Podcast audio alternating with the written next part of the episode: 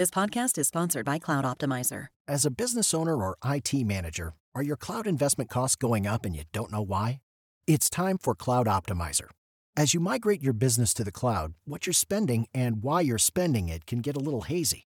But Cloud Optimizer clears up the mystery and puts the cloud to work for you. Cloud Optimizer starts by analyzing usage patterns, right sizing resources, leveraging discounts you may not be aware of, implementing automation, and much more. And by reducing unnecessary expenses and maximizing performance, Cloud Optimizer guarantees you a savings of five times what you spend for their service. As you utilize cloud based services more and more, you don't have to lose sight or control of your spend. You can stay agile, streamline your costs, and optimize your performance, plus save significant money with Cloud Optimizer. Make the cloud work for you with Cloud Optimizer. Get a free assessment and find out how much you can save by going to cloudoptimizer.com. Go to cloudoptimizer.com for your free assessment. That's cloudoptimizer.com. That day, it was just hours of hand to hand combat, hours of dealing with things that were way beyond any, any a law enforcement officer has ever trained for. Look at all this direct evidence they have from direct witnesses. It's compelling. I made it clear I did not agree with the idea of saying the election was stolen and putting out this stuff, which I told the president was bullshit. What you're proposing is nothing less than the United States Justice Department meddling in the outcome of a presidential election. Quote, maybe our supporters have the right idea. Mike Pence, quote, deserves it. There are two different audiences for the committee's work. And maybe audience number one is sitting at the Justice Department.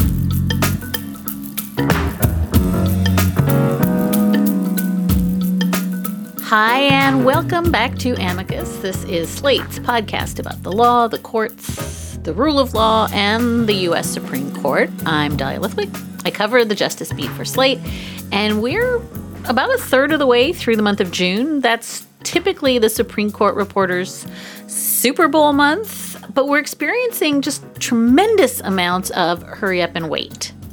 The court still has a massive backlog in decisions, almost 30 cases that we're waiting on, many of which will be controversial and transformational and earth shattering.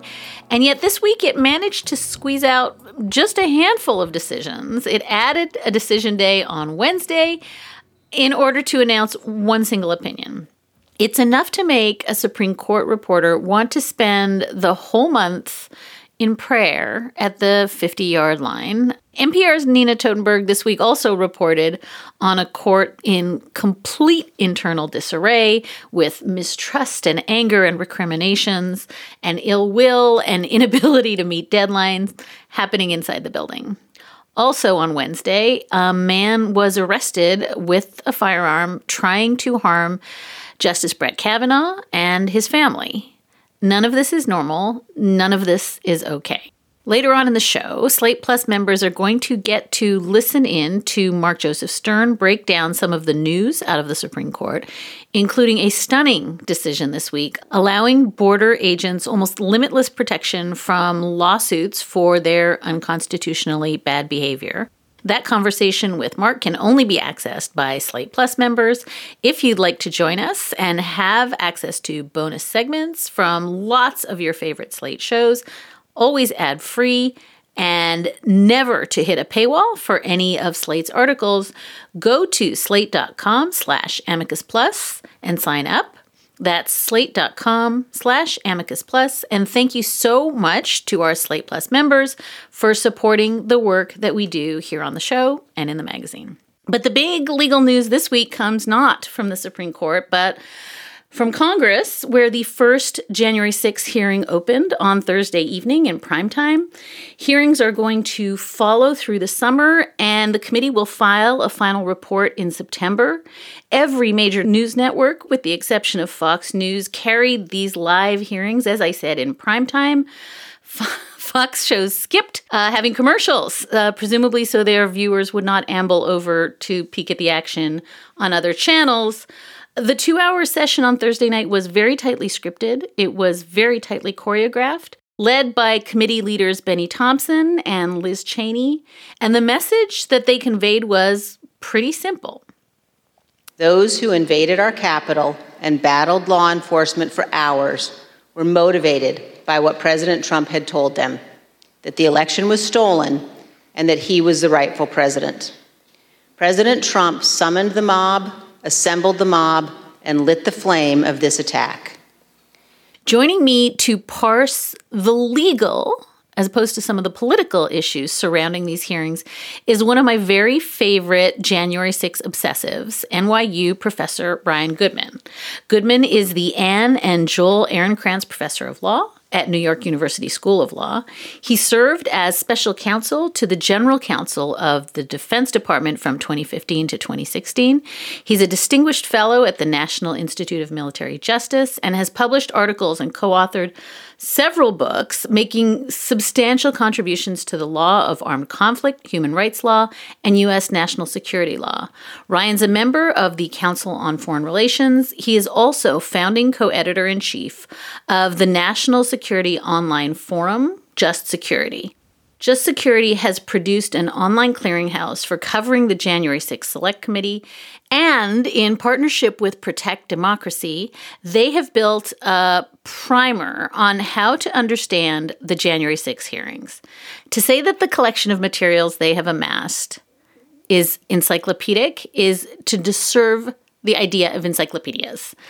Ryan live tweeted Thursday's hearings, and sometimes he lets me come in and guest teach his law students. So, Ryan, welcome to the podcast. It is really, really a pleasure to have you. Thank you so much for having me on. It's just uh, really an honor to be here with you.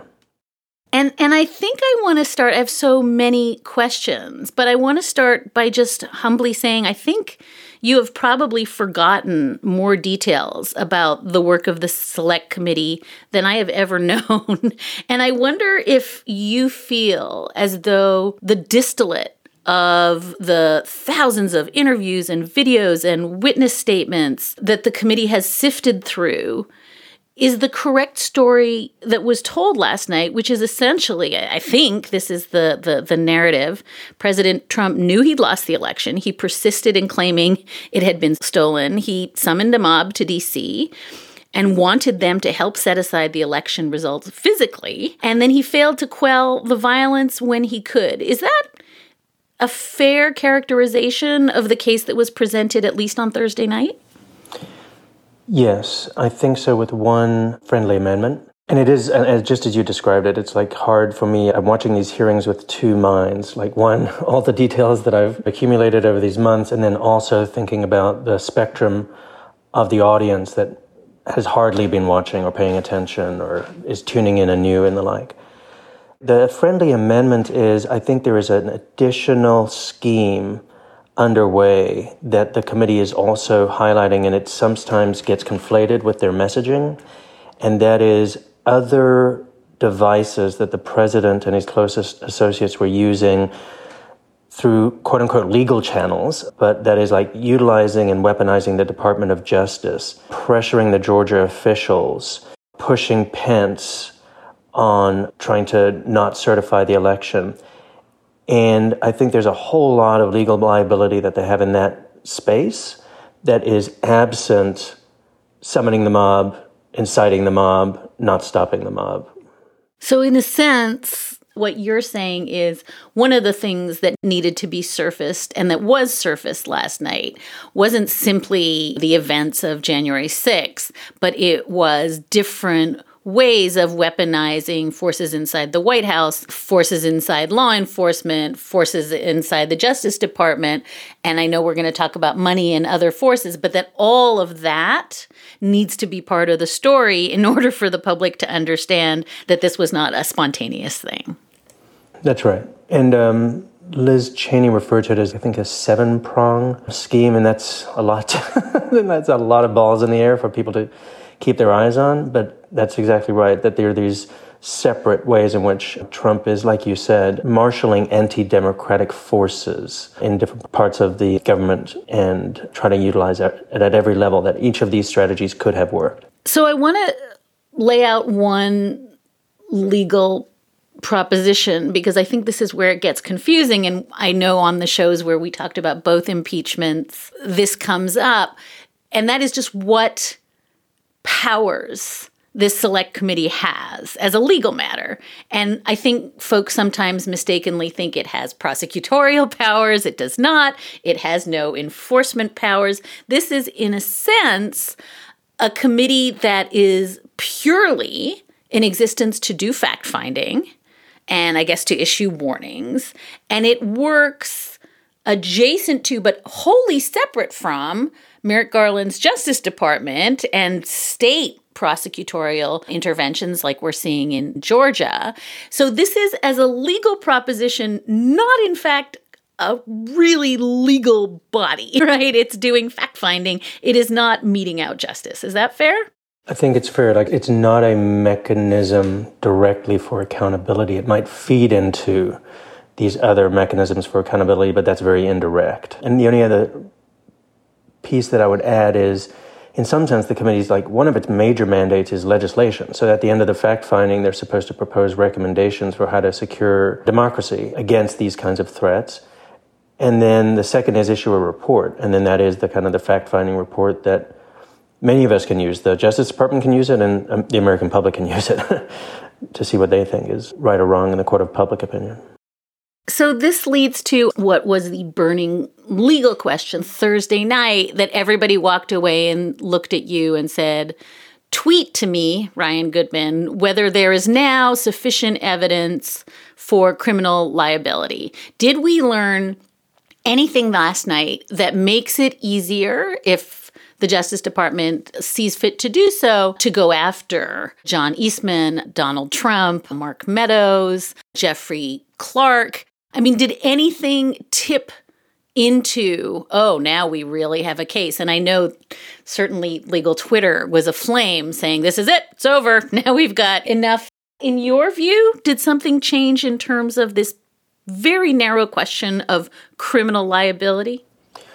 So I think it did change. You know, almost my bottom line, I would say, from the hearing is it places enormous pressure on the Justice Department to open a full-blown criminal investigation if they have not done so already. We have we can talk about this later, but we have indications they've opened a criminal investigation on some subset of these issues. And in a sense, I think that this is also just a curtain raiser. That's a like preview. They're just giving us tastes of what's going to come in the next five hearings over the course of the month.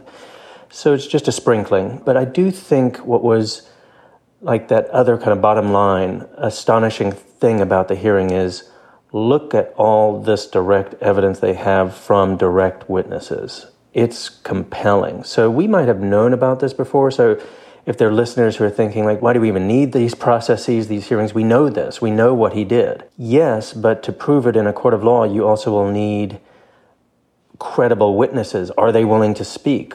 How specific are they? Who were they? What was their level of knowledge oh my goodness the committee is sitting on a treasure trove of very senior and mid-level which is also very important trump officials and others around him who have direct evidence that I do think ratchets up the exposure to criminal liability for many of these people. In some ways, foremost, I would say, Mark Meadows, and second, Donald Trump. There's just even more direct evidence against Mark Meadows in all of this, especially because he keeps a written track record of a lot of his communication. More with Ryan Goodman after these messages.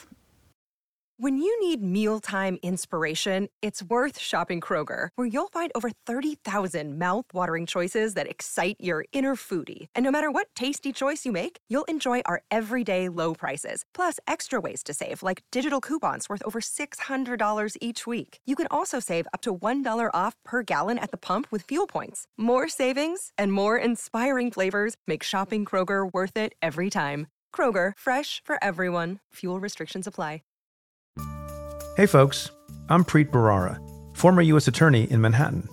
On my podcast, Stay Tuned with Preet, I break down legal topics shaping today's news. And I'm joined by thought leaders to explore topics at the intersection of power, policy, and justice.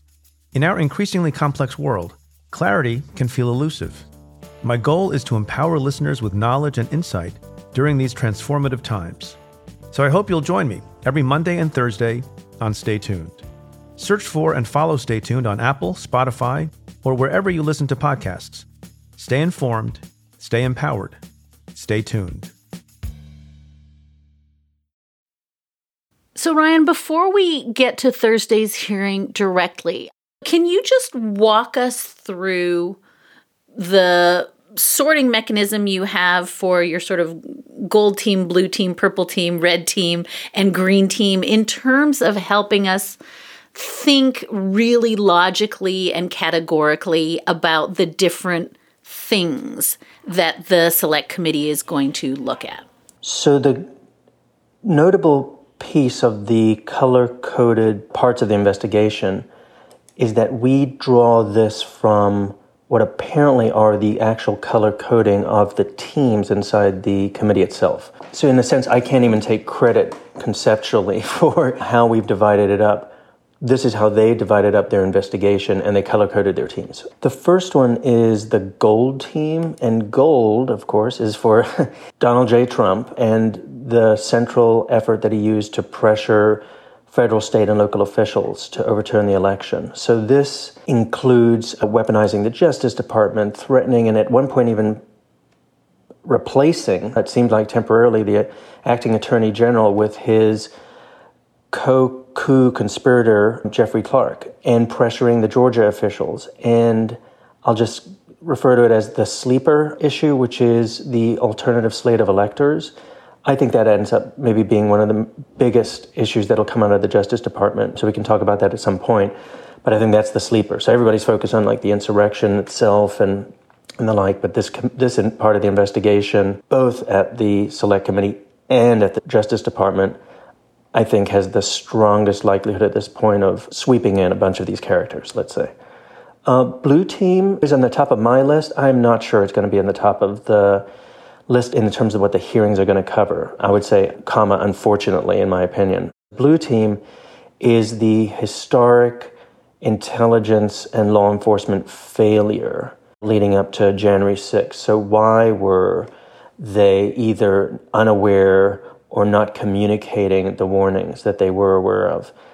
And I know that some listeners, just because I get feedback through my Twitter feed, might object and think this is not an intelligence failure. It was highly deliberate. Well, I would still call that an intelligence failure. It's, in fact, my greatest concern that comes out of January 6th. One of them is how much is our law enforcement and intelligence agencies susceptible to political pressure and white supremacist bias in what they do. And I'm sad to say, I'm not sure we're going to get that in the hearings. I think we might get that in the final report from the committee.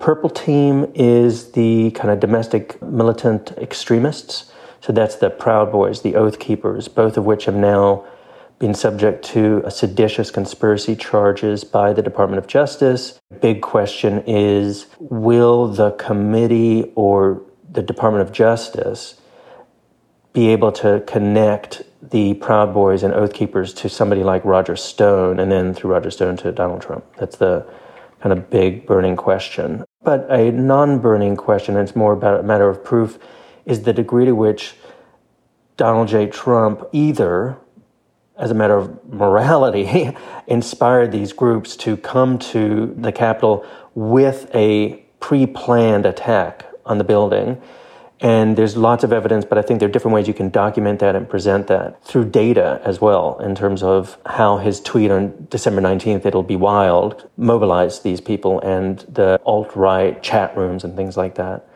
And then there's also the other issue here, which is a conspiracy in the open.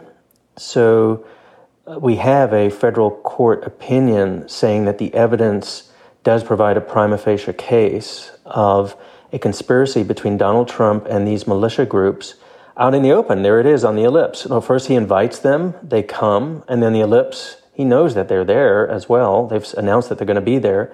He says, First, your country has been taken from you, your rightful president has been overthrown, who is me. Now go fight at the Capitol. You know, that's the context that I think we all have to understand. And Judge Mehta has a great opinion about this that that's a conspiracy. We usually think of conspiracy as behind closed doors, but that's the purple team. And I think that will come out in the hearings. A red team, the rally planners, the Stop the Steal movement, this is the Ali Alexander characters. And I think a lot of people turn away from this because it looks so bizarre and it's part of QAnon and the like, but I think it's really important that we understand how they mobilized people and it's important that we try to understand whether or not there was foreknowledge on the part of the Trump team that their people would be going inside that Capitol to quote unquote occupy the Capitol. And one note I would just say on that is absent violence. If they had foreknowledge and planning and were involved in the idea that these people would go in and occupy the Capitol, it's game over. There's a federal criminal statute that's the, I would say, probably the modal category of uh, federal offense that people are being charged with for just that. And I would speculate that is exactly what happened, but we don't have the evidence for it. I think that they thought to themselves, in their worldview, their cosmology, let's say, oh, it's like the quote unquote Kavanaugh mob, but it's going to be our people. We're going to go in there and be face to face with these members of Congress and tell them what we think and stop them from what they're doing. Okay, federal crime in this instance, not in, not in the prior. Uh, green team is the last one, green for the money. So following the money, Attorney General Garland said, quote unquote, we follow the physical evidence, we follow the digital evidence, we follow the money, end quote, for this investigation.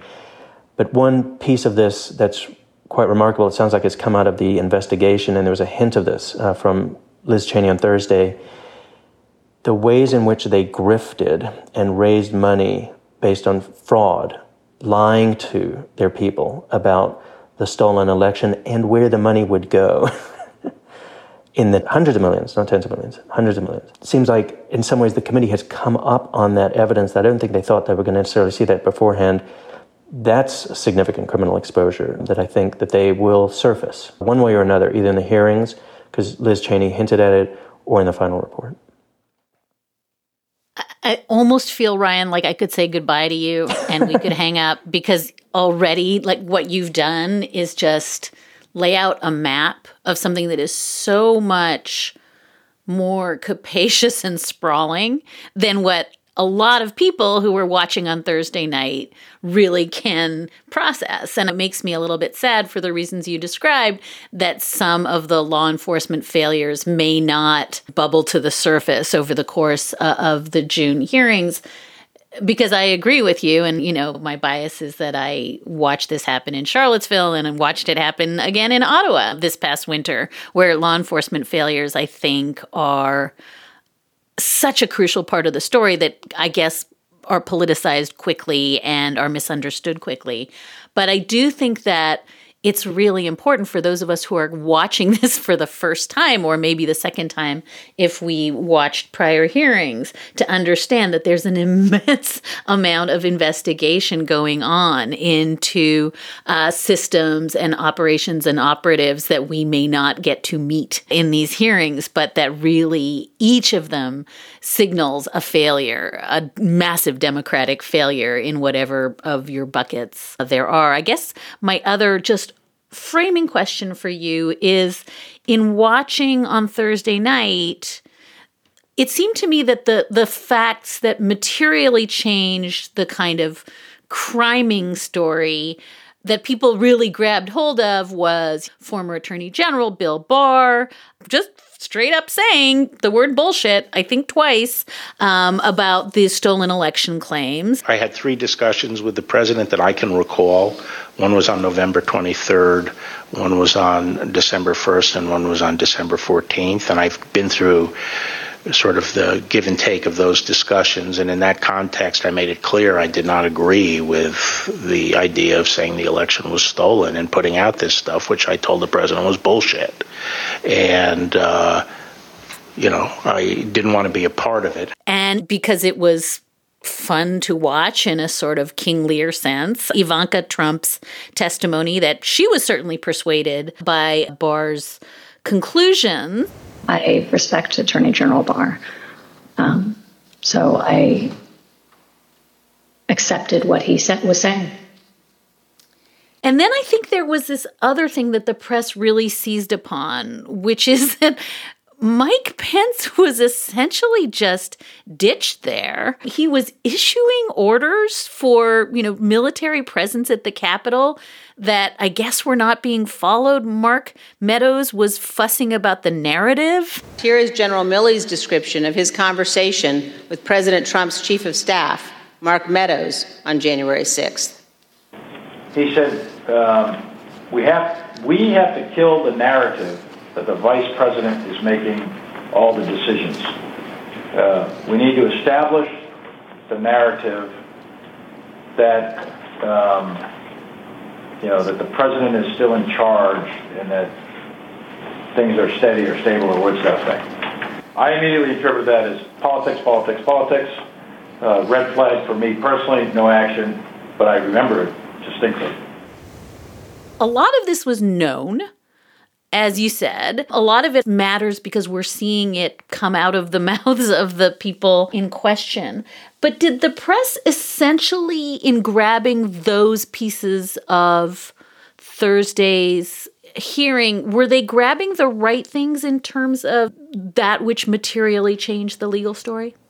Not exactly. It's a little bit of a, a misfit from what they were focused on. And I myself was also focused on that compelling audio from General Milley, who is not a former official. He's our current chair of the Joint Chiefs of Staff, as he was during the time. Just in terms of like, oh my God, that's what was happening inside for our country. The vice president, who's not able to issue orders, was issuing orders to the military, and they were taking it as such to secure the Capitol. So, yeah, in terms of the criming, I did focus on a few items that are direct witnesses providing very specific evidence that adds to the equation. So I'll, I'll give um, a few examples. One, Mark Meadows and Donald Trump being made fully aware they had lost the election, including from Attorney General Barr. And I think Attorney General Barr emerges as like prosecution witness number one. What a threat he is to the defense team. oh my gosh. But then a bunch of other of Trump's closest associates, people who are still loyal to him, saying he was made fully aware that he had lost. There was no turning back. There was no chance of the numbers coming out in his favor. That's a huge element for one way of running the prosecution.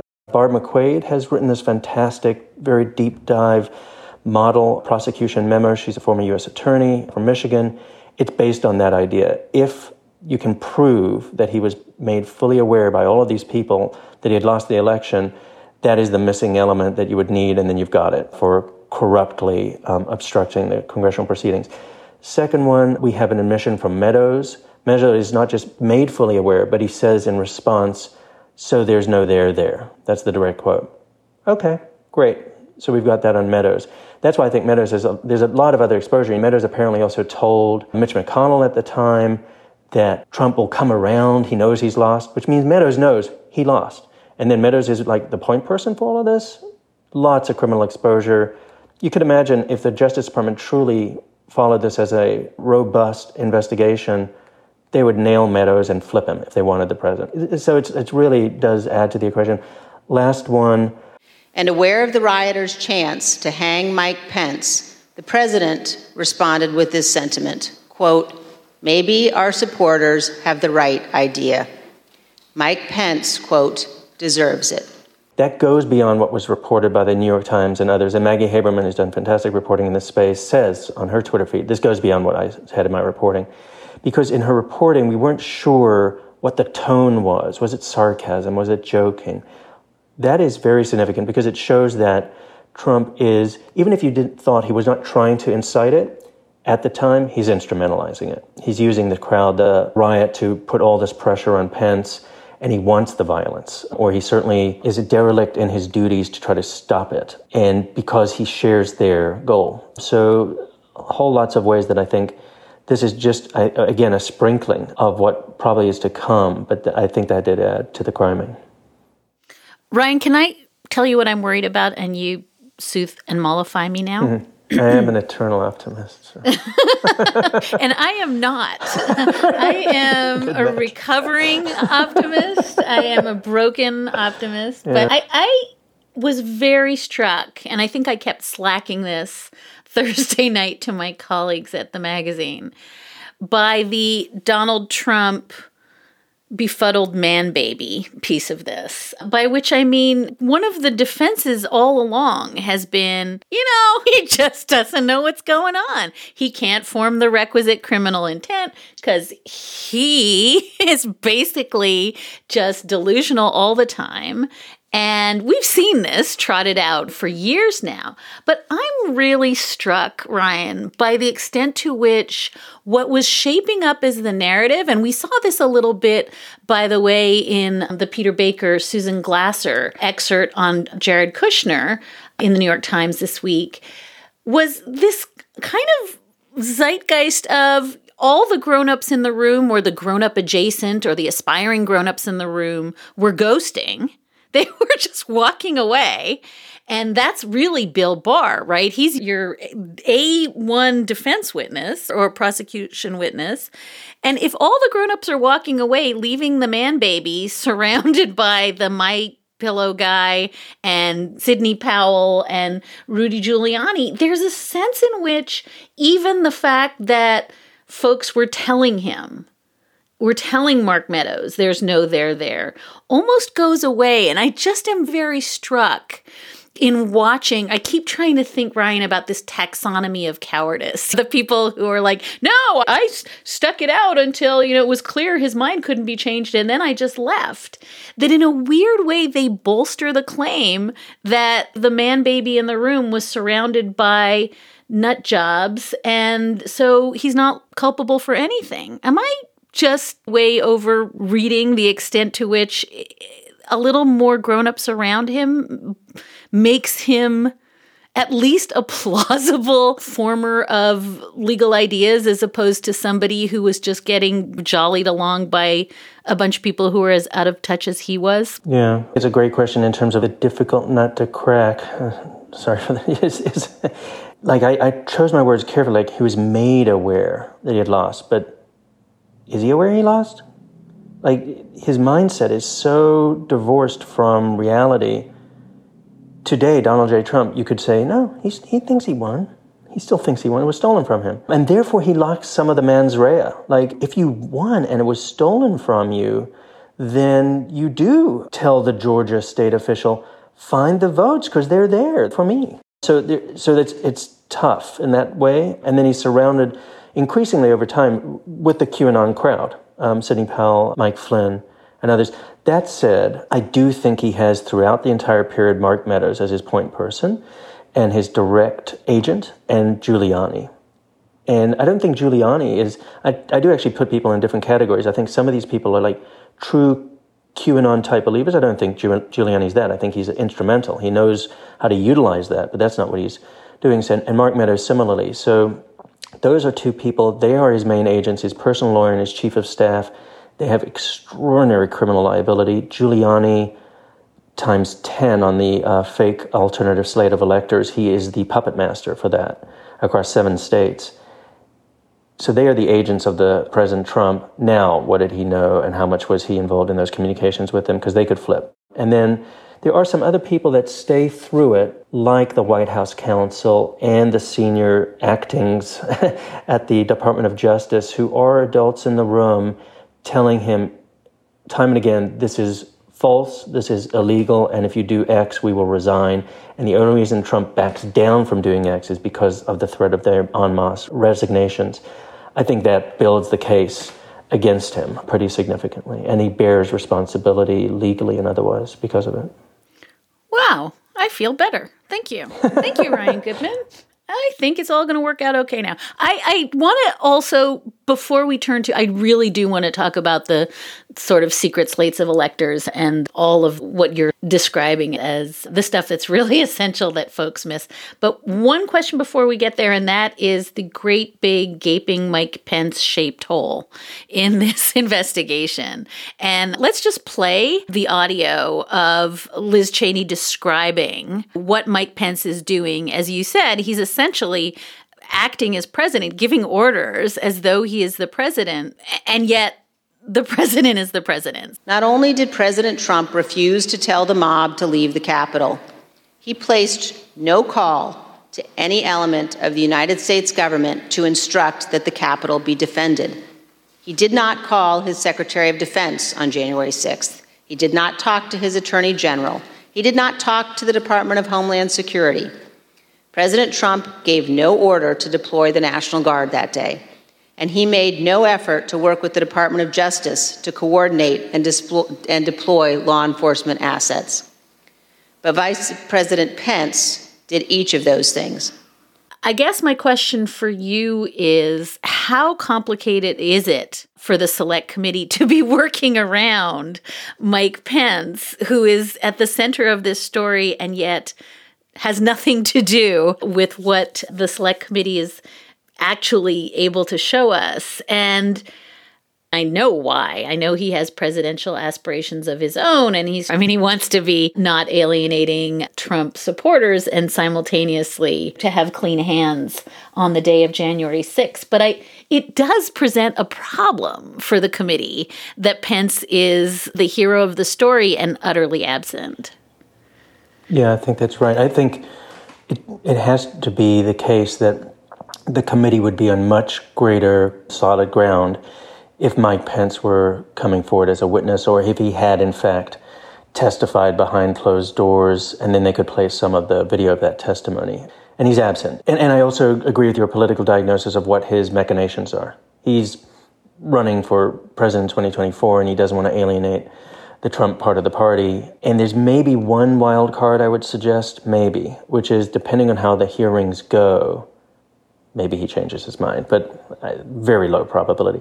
But the counterbalance is that we will have testimony, it sounds like, from two at least of his closest aides, so Greg Jacobs, his chief counsel, and Mark Short, his chief of staff, and that's going to be very damaging. And we already saw a clip from Mark Short, and the fact that the committee has confidence in trying to bring these people forward, that sounds like they know what they're going to get. Oh, and I should also mention that was the other one I was thinking of as well. His national security advisor, uh, General Kellogg, has seems to have given very strong evidence based on some of the documents that have come out of the committee. And I assume that they also have a video or audio of his transcribed interview. And then, in addition to that, we do also have like a lot of documentation with respect to what was happening with Mike Pence and the efforts to pressure him. And I suppose maybe there's some side to it, like it would create a spectacle where he there, it would turn it into this other dimension in the political sphere that would be distracting from the case because it's not personal. And I also wor- very much worry about him. If Pence testified, I'd be sitting up, you know, thinking, is he really going to be fully candid? Is he going to speak about how Trump, you know, was doing his best? Because he's playing a political game is a huge part of this. So he's not there, but I do think that we'll have strong testimony from others. Let's take a brief break to hear from one of our wonderful sponsors on the show. So now I want to give you tons of space to talk about what you described, I think, very aptly as this sort of sleeper issue that is shot through everywhere, but is really hard to wrestle to the ground. And that is the election subversion. That is John Eastman. That is, I'm going to just say, partly Ginny Thomas.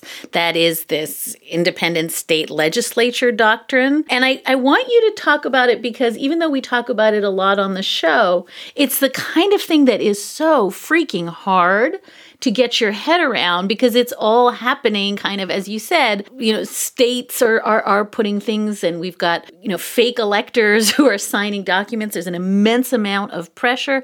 And part of the reason i want you to talk about it is to my mind and again this is the world that i live in this is an ongoing threat to the 2024 election that if we don't help folks understand that all of the stuff that was happening in secret phone calls and, you know, meetings and the stuff that is really hard to bring to life in a televised hearing is the stuff that is going to happen with the force of law in 2024 unless we can get our heads around it. Talk about these sleeper issues and why it is, in fact, I think for those of us who think about the rule of law, the most chilling part, much more chilling in some sense than the mob itself.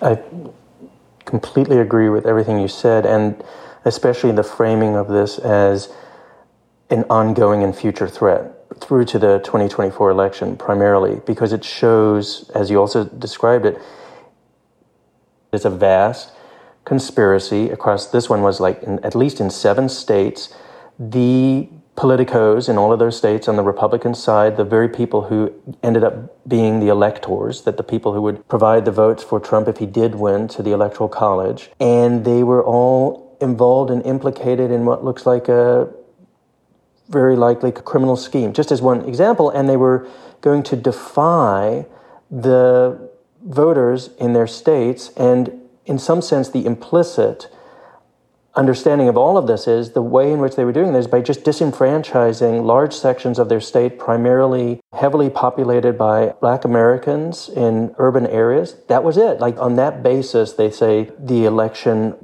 that was held is invalid and they would override the will of the people in their states because they're trying to discount certain votes and break their oaths to do it. That's the future threat as well. And as you also laid out, that occurred in 2020 in a kind of bizarro ad hoc way, organizing, etc., behind the scenes. Republican legislatures in some of these states are now laying the groundwork to legalize these ways of trying to snap back the vote from the public and create these alternative slate of electors despite what Americans who they choose to be their president. So it's just so chilling. It's another reason that I do think it's good to surface this part of the seven pronged effort to overturn the election. I just wanted to highlight it. I guess the two things I would say for folks to think about in terms of why it is a sleeper specific to the alternate slate of electors. So, this is the one in which, in seven different states, even though Trump lost, the Trump campaign, with Giuliani as the puppet master, got these people to create these fake documents that said they are the duly authorized electors and send them to the National Archives. So, criming to say that the vote should go for Trump in their state. Two things I would just spotlight. One, we basically know the Justice Department is criminally investigating the scheme. That's a big deal. That means they have the predicate to open those investigations. And CNN reported a direct quote from the subpoenas that have been sent to the Georgia fake electors it asks them to cooperate and tell them about all communications with any agents of Donald J. Trump, not Donald J. Trump campaign, Donald J. Trump.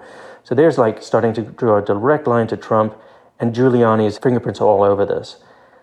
So that's one, the Justice Department. That's serious stuff. So when we talk about is Garland investigating, I think he's that's just a piece of the puzzle. There's six other pieces he needs to be investigating, but that's a big deal. And then the second is just to flag something for people that even close observers have missed. Mary McCord who's a professor at Georgetown and a former very senior official at the Justice Department, has filed from her center at Georgetown a civil complaint in Wisconsin against the fake electors there. And the civil complaint includes as its predicate three criminal offenses, three federal criminal offenses. That's important. I mean, she's so well regarded. The fact that she thinks that those federal crimes attach to the scheme it's another part of a, a, big deal as a sign of where these things might be going. And at Just Security, we're going to be producing pieces around that piece, in part because it really hasn't been surfaced. It's such a unusual set of circumstances, basically unprecedented, and hard to grapple with. Like where, so where does that meet with the federal law?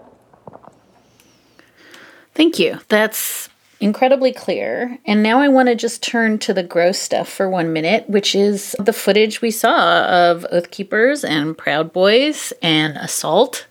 And just absolutely, to my mind, harrowing testimony about this was not a bunch of tourists. This was a, a mob that was, I think, hell bent on doing violence, that saw law enforcement as a, a problem and I think my initial question, and this is just a bit of a feelings question, is how was it for you watching that new footage and watching uh, witness testimony? As we've said throughout this conversation, this is the soup that you've been swimming in for a year and a half.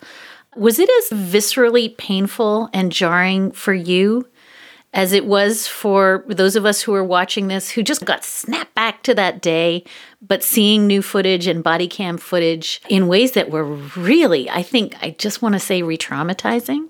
I mean, I'll be very honest. In a way, not because I've been swimming in this for so long. In a way, not because one of the things that we did with Just Security very early on is sift through all of these grotesque scenes on Parler and the like and found some very incriminating videos.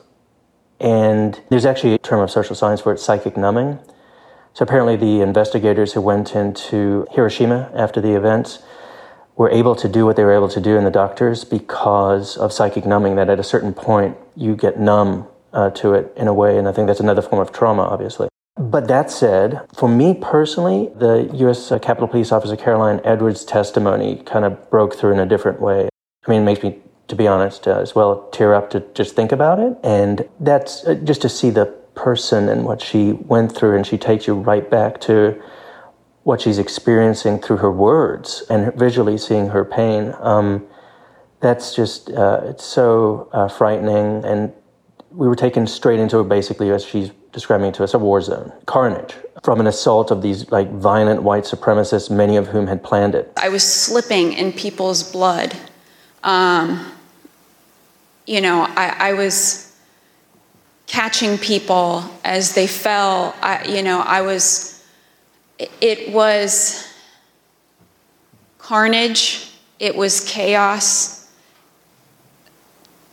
I, I, can't, I can't even describe what I saw. I, never in my wildest dreams did I think that as a police officer, as a law enforcement officer, I would find myself in the middle of a battle.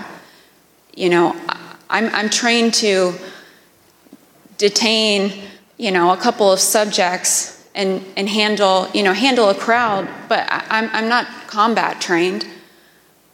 And that day, it was just hours of hand to hand combat, hours of dealing with things that were way beyond any, any law enforcement officer has ever trained for. So, yeah, that shook me in a way that I think there are moments in all hearings, in some sense, where witnesses will say things that will stick with us and stick in the history books. And I thought that was one of those moments. And what did you make of?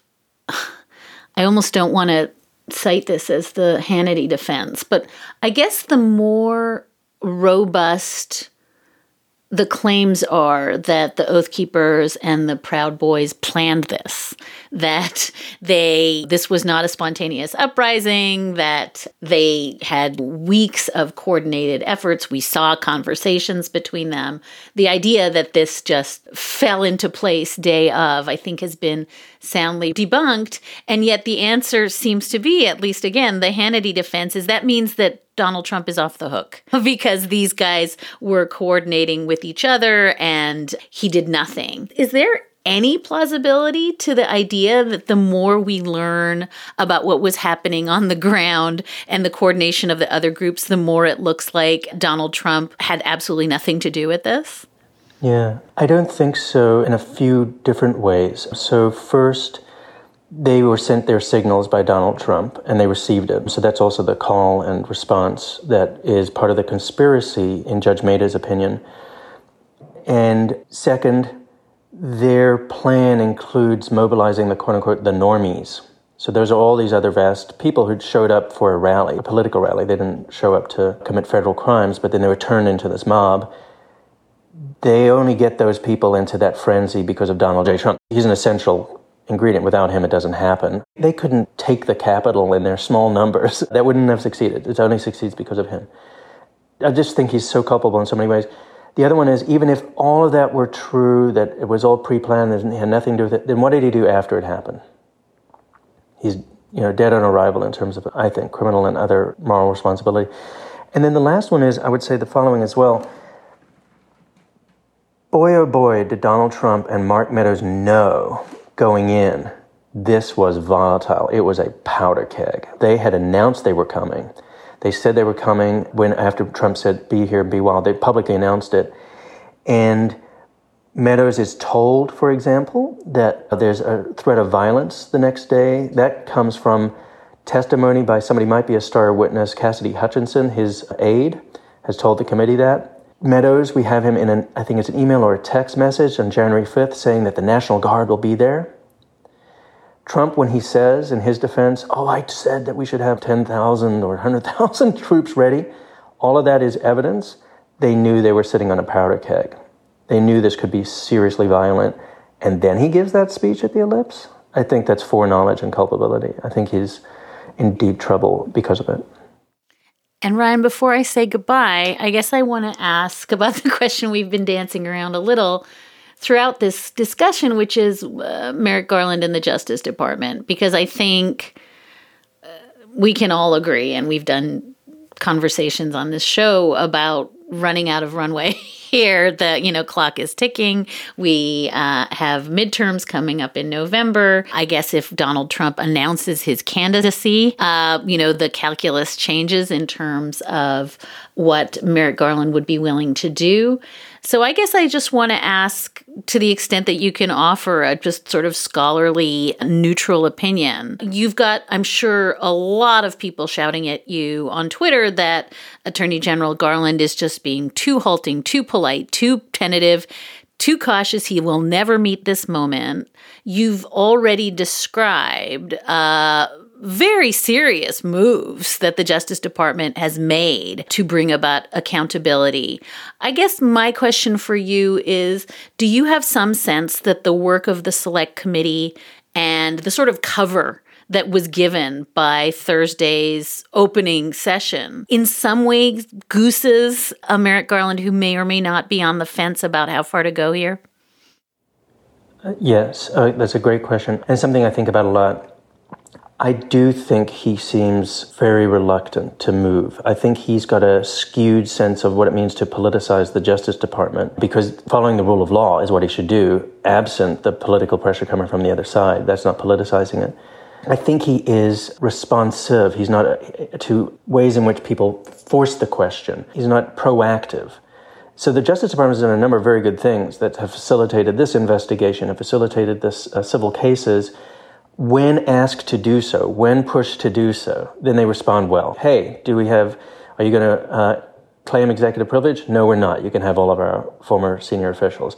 Hey, um, are you going to claim that Mo Brooks is acting in his capacity as a member of Congress or politically? They say to the court politically, and it also implicates Trump that way. It's just responsive. So I, even though I point to the alternate state of electors, I'm surprised by that, and I do think that the committee's work seriously ratchets up the pressure on him to do something. I'm not even sure the committee at the end of the day has to do what they do. Have, they have the ability to like issue a referral, but as we said at the outset, the referral is not anything. It's not a real power. It's just basically any of us, in a certain sense, can issue a referral to the Justice Department. You know, please take this up. We've discovered some evidence of crime. The committee's work alone will be that de facto, and I think that's what I thought was coming out of the committee on Thursday, and will be in these other hearings, they have a body of evidence. It is so clear. We also have these other federal district court cases that have also started percolating up. How can you not open a full criminal investigation? How can you not? And I think it also it's agenda setting. So in the sense of it just shapes the mandate that he must have and the cover, as you also put it, that he can have to say this is of such a serious nature and we're all aware of it and that the response to it is this kind of QAnon and conspiracy and disinformation coming from the other side. Come on, let's be adults in the room of the country. Attorney General Garland, you have to move ahead. There's no legitimate response on the other side of the equation. And all I'm saying here at some level is to at least open a full blown criminal investigation. I'm not even saying what others would say, which is like, and indict. but I could see that claim too coming out in a certain sense. Yeah, so I think it's very important. And there's no way, I think even the people who think some of these former senior Justice Department officials, oh, don't worry, he's got it, trust him. Look, he told us, he said he's going after at any level of authority, which is, I'm not trusting that. And that's just, those are just words at a certain point in time. Even if they were right, like they, they thought that he should be trusted at some level to follow through. This is very significant, and it's not just him, it's the department. So it's like one of the things that he cares about, that Attorney General Bill Barr even cared about, is do they lose the department, or do they lose some of the people inside the department when they move forward in a certain way that constrain Bill Barr in some respects because people in the department adhere to the rule of law. There are a lot of holdovers. There are some Trumpies, obviously, in that department. So I think that this is a another way in which, even if you think Garland wants to do the right thing, this bolsters him. This gives him serious cover. Like it, it does put it to him in the sense of how could you not? And so I think that's probably the answer to what was going to be my last question, which is when people are making comparisons to Watergate and how that changed public opinion or to the Clinton impeachment or Benghazi or what have you, or even the two impeachment trials of Donald Trump, I think your answer is those are not perfectly apt comparisons because the job here is not simply to change the hearts and minds of, you know, people who watch Fox News and didn't change the channel. The days of that sort of mid century persuadability are long gone. This is about doing something that is in a way a very kind of transactional conversation between the Justice Department and the select committee and we're all getting to witness it but we're not supposed to be changing hearts and minds here that's what you're saying or i would just say that there are two different audiences for the committee's work and maybe audience number one is sitting at the Justice Department. Ryan Goodman is the Anne and Joel Ehrenkranz Professor of Law at NYU School of Law. He served as special counsel to the General Counsel of the Department of Defense from 2015 to 2016. He is the founding co editor in chief of the National Security Online Forum, Just Security. And let me commend to you again the amazing clearinghouse that they have put together covering the select committee. Ryan, thank you more than I can say for really, really clarifying something that felt murky but essential, and I think is actually, as of this moment, crystal clear and essential. And I really thank you for your time doing that. It's great to have any conversation with you. Thank you so much. And that is a wrap for this particular episode of Amicus. Thank you so much for listening in. Thank you so much for your letters and your notes and your questions. You can always keep in touch at amicus at slate.com or you can find us at facebook.com slash amicus podcast. Today's show was produced by Sarah Burningham. Alicia Montgomery is Vice President of Audio, and Ben Richmond is Senior Director of Operations for Podcasts here at Slate. We will be back with another episode of Amicus next Saturday. Until then, do take care of yourselves, and thanks for listening.